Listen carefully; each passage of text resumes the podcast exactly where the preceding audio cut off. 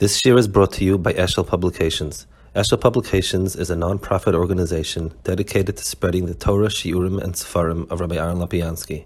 For sponsorships or more information, visit eshelpublications.com. One of the elements of Jewish observance that sometimes frustrates and confounds people that are beginning their observation of Judaism is that especially in the Western world, we're accustomed to thinking of religion in terms of uh, ideas, ideals, beliefs, um, being uplifted, many things of that nature.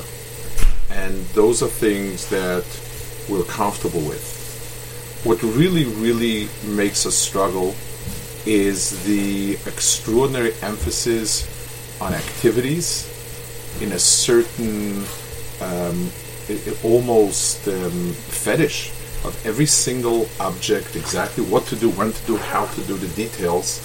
Um, as a matter of fact, just the the the, um, the whole uh, range of activities that are meant to fill our day and our time, and so on and so forth.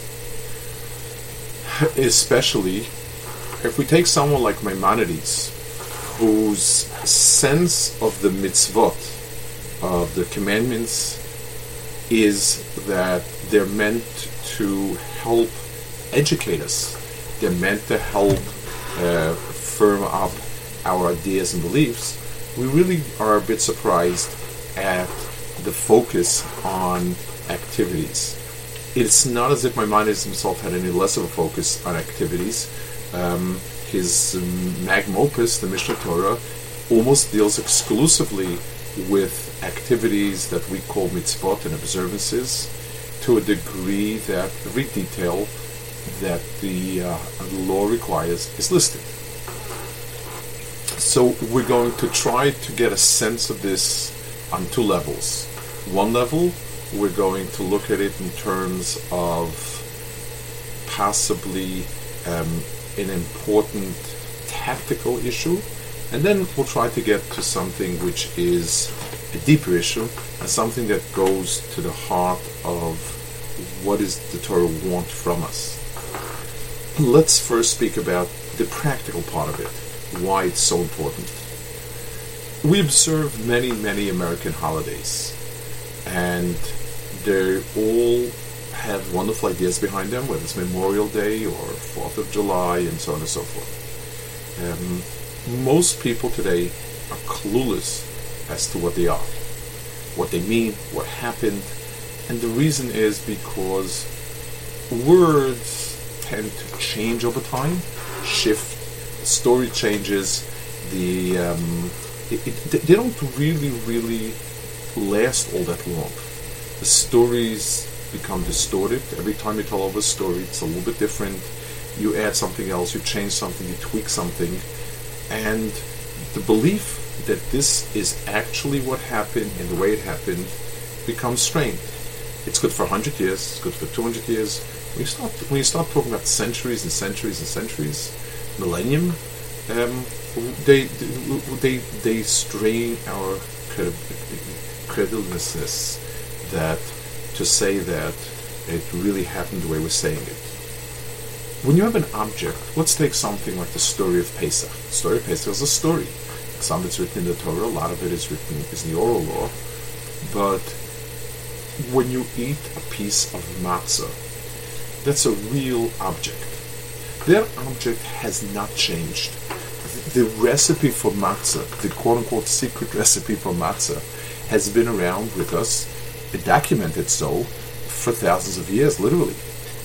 And every time you take a piece of matzah, it's very real. Same thing is true with the sukkah that we sit in, the booth that we sit in, the fruits that we take.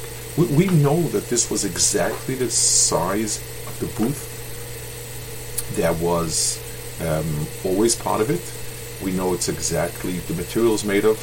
Everything about it is been there the same because objects don't change.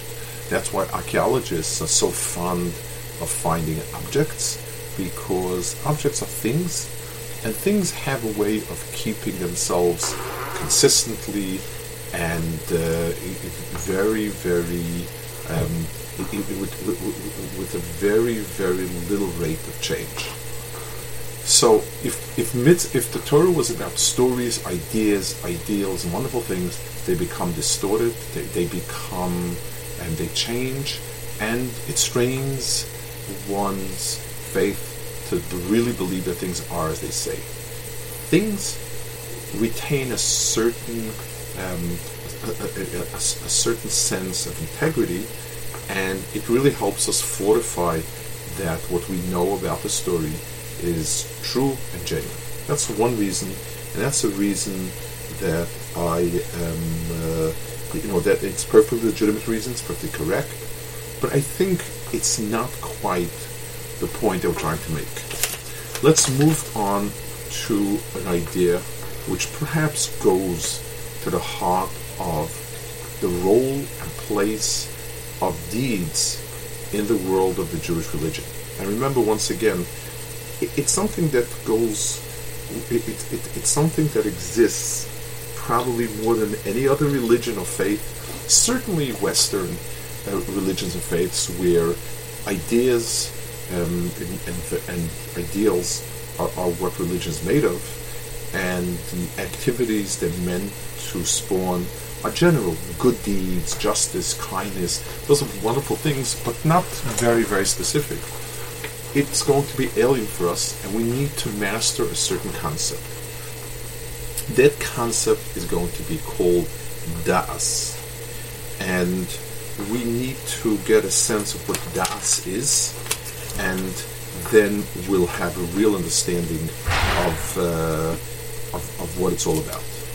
Let me first um, preface by saying that the Hebrew language has many, many synonyms for knowledge. And yes, these are all, um, they can be used generically, and you can use Chachma, you can use Bina, and you can use Haskel and Das, and, and, and all of things like that. But bottom line is they also have very specific meanings. And the word das can be used in a very, very general sense. That's fine. But it also has a very specific meaning. And we'll start with a enigmatic paragraph in the Torah, something which is really, really um, unusually deep. It, has got a lot of metaphysical um, sort of uh, strands sewn through it, but we'll try to understand the point that's really relevant to us. It's in Exodus chapter 33, Parshas Kisisa, and it says that after the Jews sinned, there's a dialogue between Moshe and Hashem. And we have this strange request. It says, Vayoma Hashem, um, it says, Vayoma, Vayomar, Har'eni nos kvodecha, show me your glory. And before that, he said, Show me your ways so that I may know you. And then he says, Hareini nos chodecha, and Hashem tells him, Listen, lotuha lirus esponai. you can't possibly see my face, kiloyana because no man can see me and live. But, he says, stand in this a particular niche in a, in a, in a large boulder, and the ra'isa sachora, you will see my back, or panele but you won't see my face. Now, this is something which is very, very um, obviously it's very enigmatic. Obviously, we're, obviously we're talking here about something that is really, really defies understanding but it's meant to be understood. And let's use the Rambam's approach.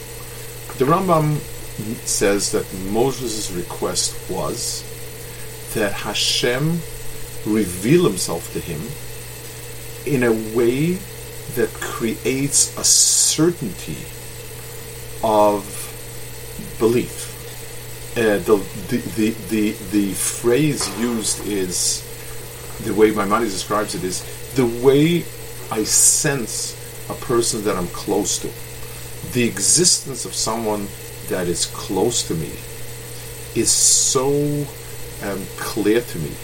When I meet Yankel, who I know so well, I, uh, I, I, have no doubts about him. This is Yankel. This is him, and this is who I'm aware of. He didn't mean to see Hashem. He didn't obviously physically. He wasn't going to see Hashem. It's it's obvious. It's ridiculous. But what he meant to say was, I want to have the sense of Hashem so clear as if it was my intimate friend that his existence is a certainty to me. That was the way he explains it. Okay.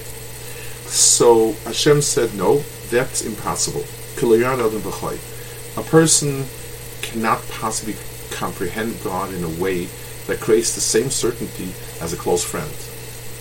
But what I will do, um, the Midrash says, is God showed him the back of his tefillin. Now, um, we don't quite know what that means, the back of the tefillin. We don't quite understand exactly what's meant by that, but that's what it says.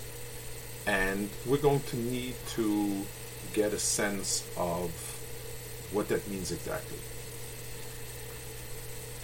So first, let's start by describing um, um, what the word das means, and then we will go back to the points that we've made, and we're going to um, we're going to relearn this point, and then we will go on and see how the Torah sees this as a core value. Let's let's um, let's take an example. A child is told not to play with, not to put any metal into an outlet, an electric outlet. Actually, we're told not to put anything there. We actually we were told as kids not to get close to it. I'm sure we all. I don't know today how quickly the um, things react, but when I was young, they had fuses, not circuit breakers, and if you were not in luck, and the fuse was kind of um, it took a while for it to melt down, you were not in a very good state. So we were told very, very clearly to stay away, and certainly not to have anything metal, and not to insert anything, and so on. I'm sure most people have the, have had the experience of actually inserting something and getting a zap, and that was probably usually the last time you did it. Now, what exactly is the um, what exactly the difference? Do you really think that the child doubted the veracity of the mother's um, exhortation? Did he think she was lying, that it's dangerous? I, I don't think so. I, I, don't think that was what was really entertained. But knowing has different levels of how my consciousness absorbs it. A person is made up of layers. There's a physical body, there are things we sense, there are things we extrapolate and from what we know and so on.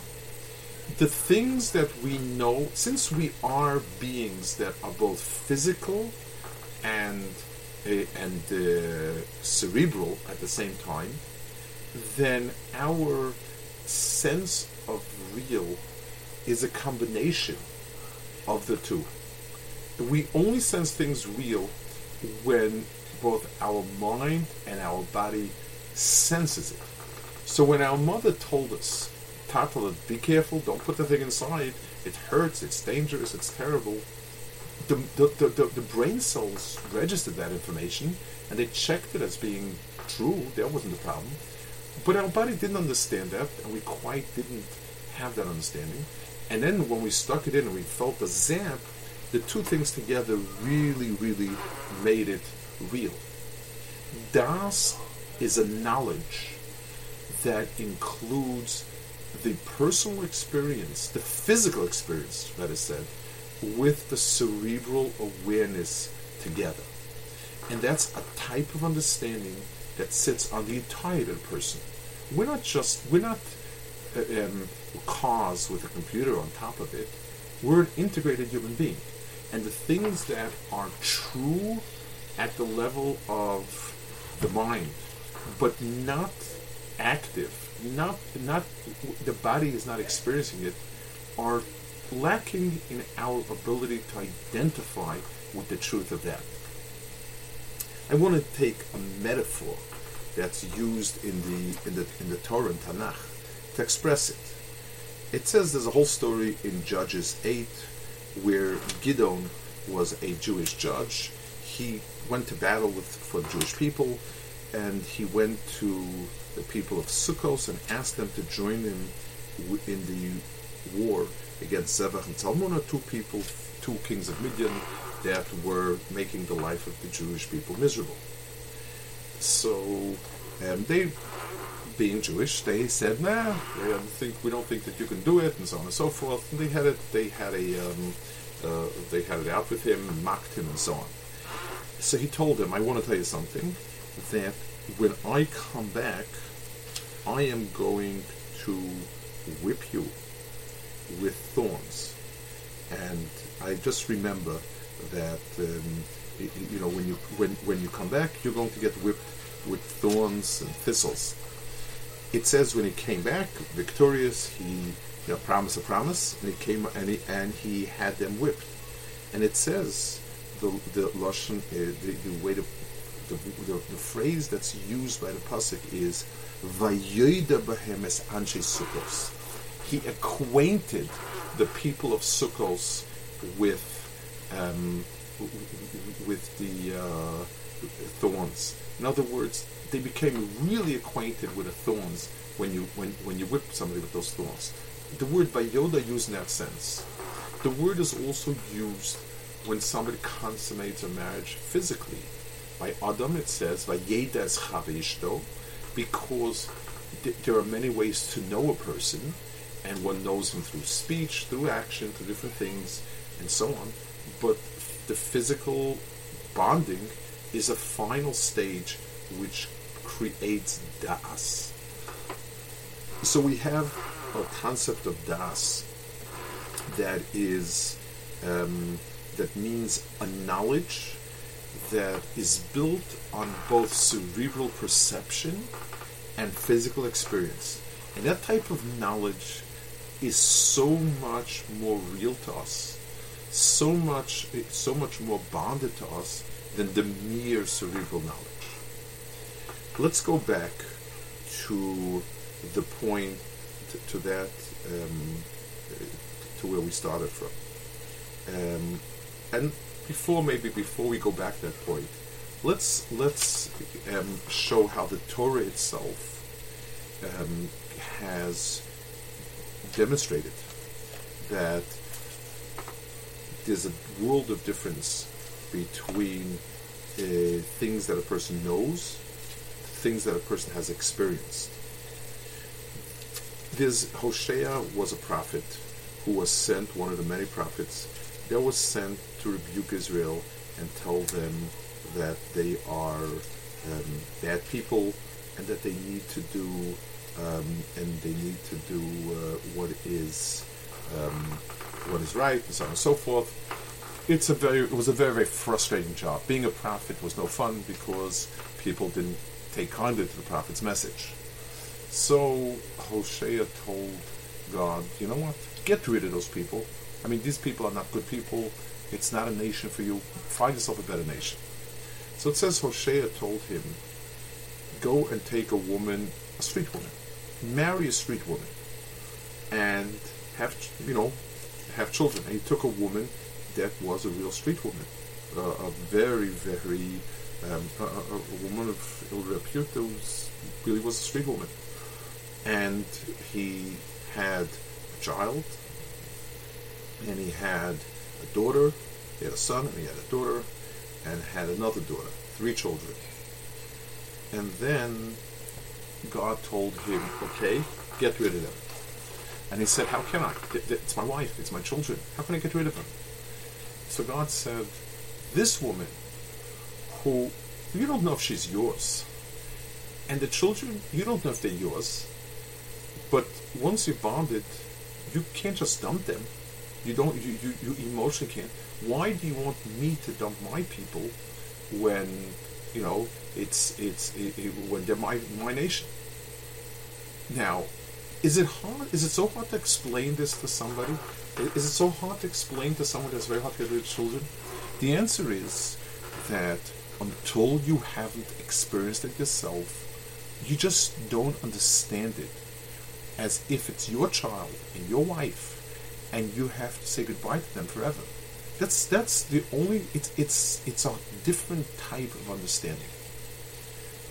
Two, there is in, in the in, in the area in the realm of capital punishment, there are many many um, there are all sorts of laws put into place so that um, we, we maximize the ability of the person to um, not to be punished unjustly. So we need 23 people to judge a person with capital punishment. We need to have a very strict bar of, of, of, of evidence, many, many things like that. One of the things, one of the conditions is that the people sitting in court must have had children. Because if they've never were fortunate yet to have children, then the children uh, then they don't have the, the, the requisite amount of mercy. A child is something that brings in a person out mercy. You begin to understand that, that the child sometimes doesn't doesn't do good, but he really means well. Your feelings for a child, all of those are elements that are developed specifically when you have a child.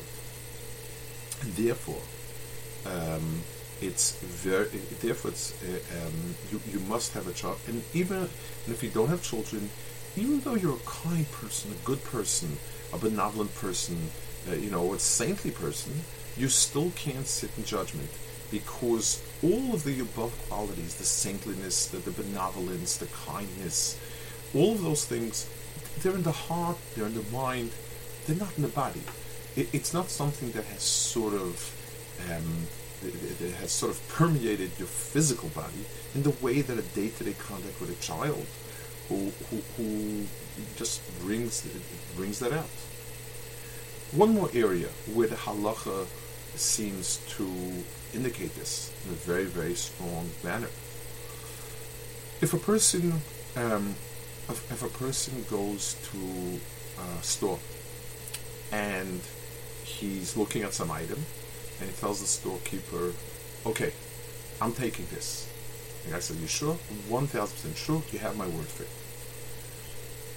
He, he ought not to back out, but he may back out if he, if he wishes, and legally, he hasn't taken possession yet. Um, even if he gives money, he, he, he, he's not, he, he's not liable for that sale, and he could back out.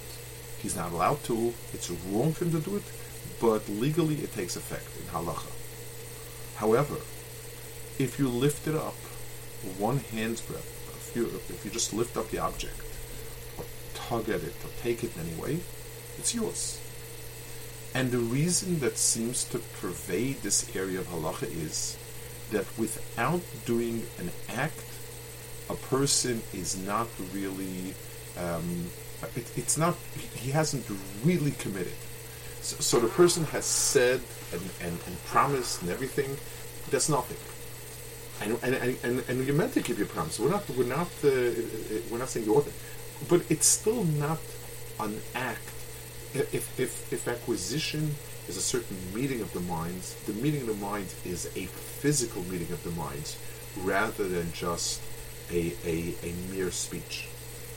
So we have three areas where you've pointed out where the Torah said that one um, that that activity is really practicing something is what what gives you the final ideal, the final sense, whether it's the mercy on children, where of uh, of Hosea, or the or like we said, a judge of children, or the commitment to buy something.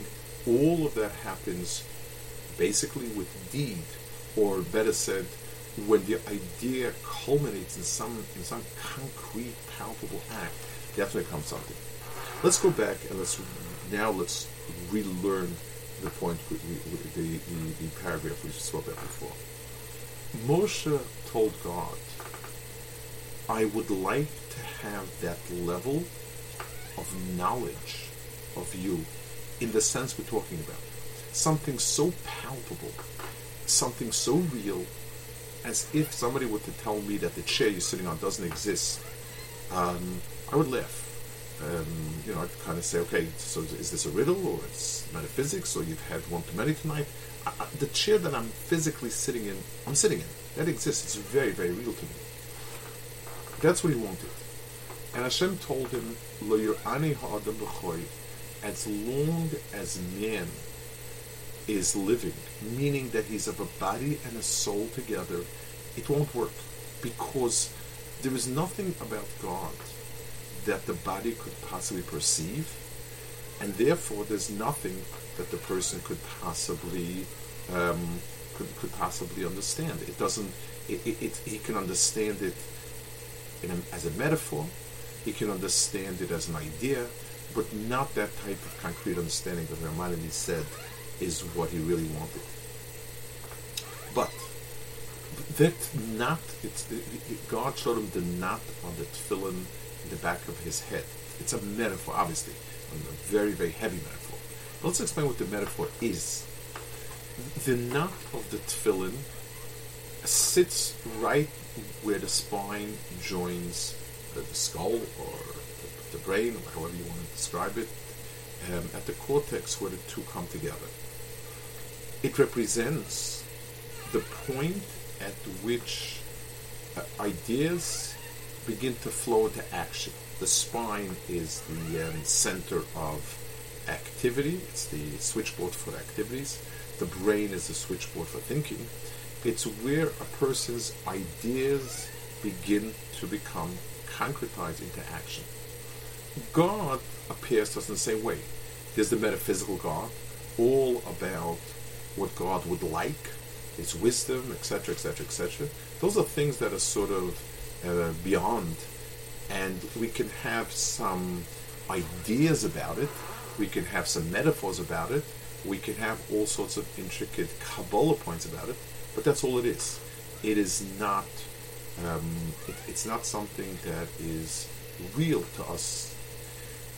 Then there's the point at which God begins to interact with man. And just like by us, the point of action is that point, that nape of the neck, that, that kind of point that the tefillin, the knot falls on. So too, God's interaction with the world is represented by that. So God told him, told Moshe, as long as you're living, the part, the elements of God that do not interact with this world are incomprehensible. They, we can talk about them, we can give, we, we can have certain ideas about it, we, we, we know about it, but it, it's, it's not, it'll never be understood in the way that something that has some solid embodiment would be un- understood. But from the back, from that point where God's um, goals, ideas, and, and, and wisdom begins to become concretized, that will become that's what that's something that you can understand. That's the meaning of that. Um, the the um, it, there's a beautiful, beautiful um, um, understanding of a verse in, in Shir Hashirim, the Song of Songs. It's it's alleged to be the Ramban, Nachmanides. Um, I don't know. It, it's not clear if the work was written by him, but it's a beautiful point, no matter. It says it, it, uh, there's a recurring verse in Song of Songs. I, I administer an oath to you, daughters of Jerusalem. In Ta'irav and Torah if you dare awaken the love, Shir remembers a love song between a girl and her beloved, which is a metaphor for God and man, or Israel, better said. And he says, until it is so desired. In other words, when the right time comes for it, and it's a metaphor not to try to arouse the redemption and so on until the time hasn't come. M- many, many metaphors. But he says a different, a little bit of different interpretation. The word shetechpatz would not mean desire. the word chefetz in Hebrew means desire and it means object. He says, do not awaken love unless it can be actualized, unless it can be realized, unless it can manifest itself in some concrete act. Acha techplatz. Um, the, the Talmud, when it speaks of an object that's being used for a mitzvah to connect to God, calls it a cheftza shel mitzvah. It's an object that is permeated with mitzvah. So, so in a certain sense, we're being enjoined never to allow an idol, idol, ideal e, um, awakening of emotions, feelings, love, understanding of God, unless we have some way to actually to actually um, make something real of it, something concrete. So we have an understanding of the role of the world of activities in mitzvahs, even if our understanding is that at the end of the day, it is the it is the ideas and thoughts of the mitzvah that are the significant ones. Since we have to understand mitzvahs, and since we are people whose sense of self and whose thoughts are all through a filter of a body and a soul together, we don't fully understand, grasp a thing unless we connect physically to it also. And each and every mitzvah has that in itself, and and when and when we do the mitzvahs, that's what we get, and, that's what we receive from doing the mitzvahs. So it, it's not just nice to do them because doing them is nice, but but it, it's it's a completely different understanding when we understand it with just kind of the um, cloudy part, the clouds in the brain, or when we understand it with our hands and feet and so on. The Mir Yeshiva during the war was in Shanghai, and it's a miraculous story in its own end, and it's not something that that's not going to occupy us now. But there was obviously no employment opportunities in Shanghai. It's hard to compete with the coolie wages in rickshaw. Everything they had came from the U.S. to around about the way money was sent, and they were living on pennies and uh, basically very, very, really, really basic subsistence level. Um, the mashgiach Reb Chatzkel would send around somebody to collect tzedakah money every day. The, obviously, it was it was a penny or a fraction thereof that everybody gave, and in the end, everybody took it back somewhere because everybody needed money. So so there wasn't anything really happening there um, in terms of net charity, as we would say. It all it all that was it. You know, the people gave and took.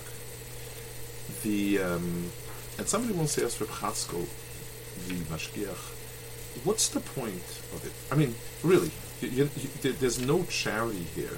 Um, at the end of the day, everybody gives their meager pennies, and everybody at some point needs something or other, which basically takes back in one form or another. So, what's the point of it all? And he answered, I don't want the hands to become rusty. In other words, a person trains himself to give. You're asked to give, and that's fine. But once your hand becomes stiff, so it's not as if you change your opinion about giving, but it's no longer part of your entire being. I'd like to finish with a point about, in, in, a, in a very, something which really is a, a, a sort of an under, a global understanding of an event, two events, in the two major events in Jewish history that have left very, very different um, remains. There were two mountains in the world of in, in the in, in the Jewish history that played the most pivotal roles.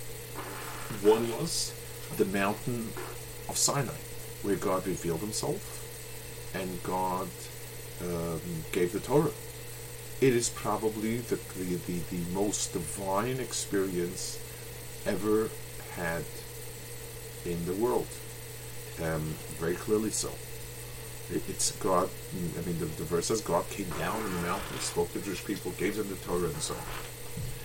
There's another mountain that plays a tremendous role in the history of Jewish people, and that's the mountain of Moriah. That's the mountain where the temple was built. That's the mountain where Abraham was supposed to have sacrificed Isaac. Instead of sacrificing Isaac, it became sacred and uh, it became consecrated and it became a um, place of worship forever. There's a big difference. Both of these are extraordinary places. In both of these places, it, the, the, two most extraordinary events, probably in, in Jewish history, happened there. But there's a big difference. The mountain where the, the Torah was given is not holy. Even if we could figure out exactly which mountain it is, it has no sanctity to it. You can do whatever you want there, and it's finished. It's gone. The mountain of Moriah, where Abraham sacrificed Isaac, um, it's holy forever. Um, yes, there may be. Um, there is a question in the Talmud about a certain interlude, but right now it's forever sacred, and we're waiting the day that the Beis Hamikdash, the temple, will be rebuilt there. How come? It's hard to think that that mountain had greater divine, um, greater divine revelation than than this mountain. There was n- there was no greater moment of divine revelation than on Sinai. So why is that not holy forever, and this is sacred forever? I think the answer is as follows: the mountain that is Sinai, it was an extraordinary experience, but it, it was a passive cerebral experience. We stood, we listened, God spoke. We didn't do anything. There was nothing to do. In, in the in the mountain of, of Moriah, he didn't actually slaughter him, but the, the, the verse says Avram struck, struck um, stretched out his hand and he took the knife in order to slaughter his son. He did an act, and then God stopped it. But he first did something. It wasn't just it wasn't just about words and talking and speaking. Lifting up the knife, that meant the fullness of experience happened on the mountain in a way that it never happened at Sinai. God revealed himself certainly in a much greater way at Sinai. And, and, and from God's side, the revelation was uh, extraordinary.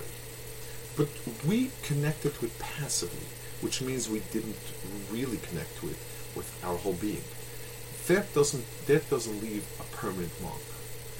The, um, the at the mountain of Moriah, Abraham did an act.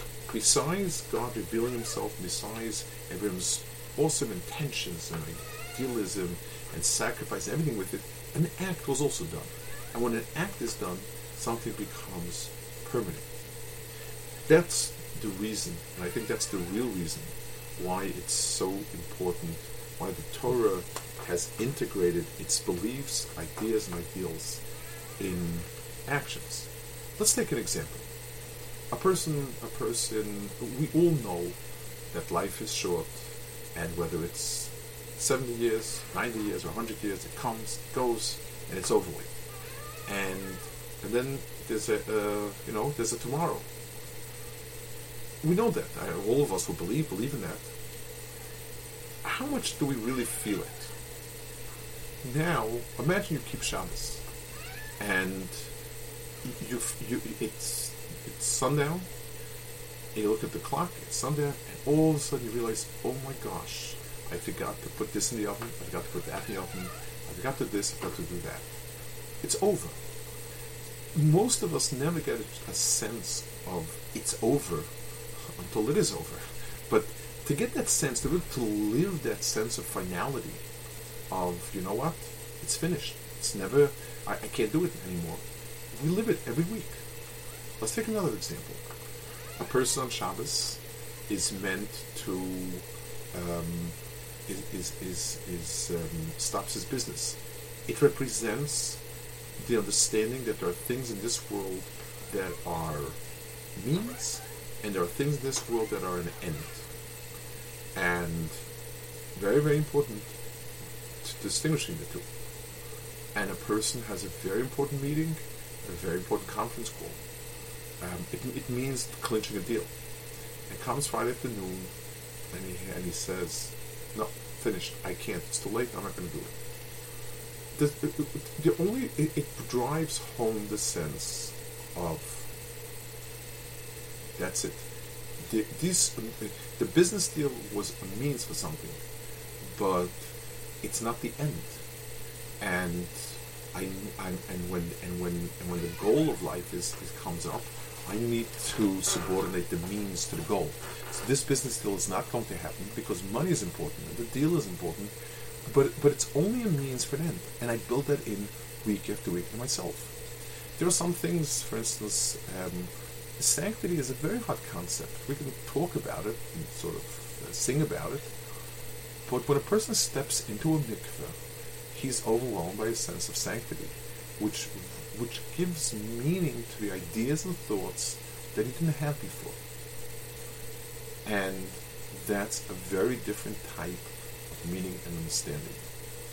So, yes, the core of the Torah is knowledge and understanding of God, of what's right, of what's good.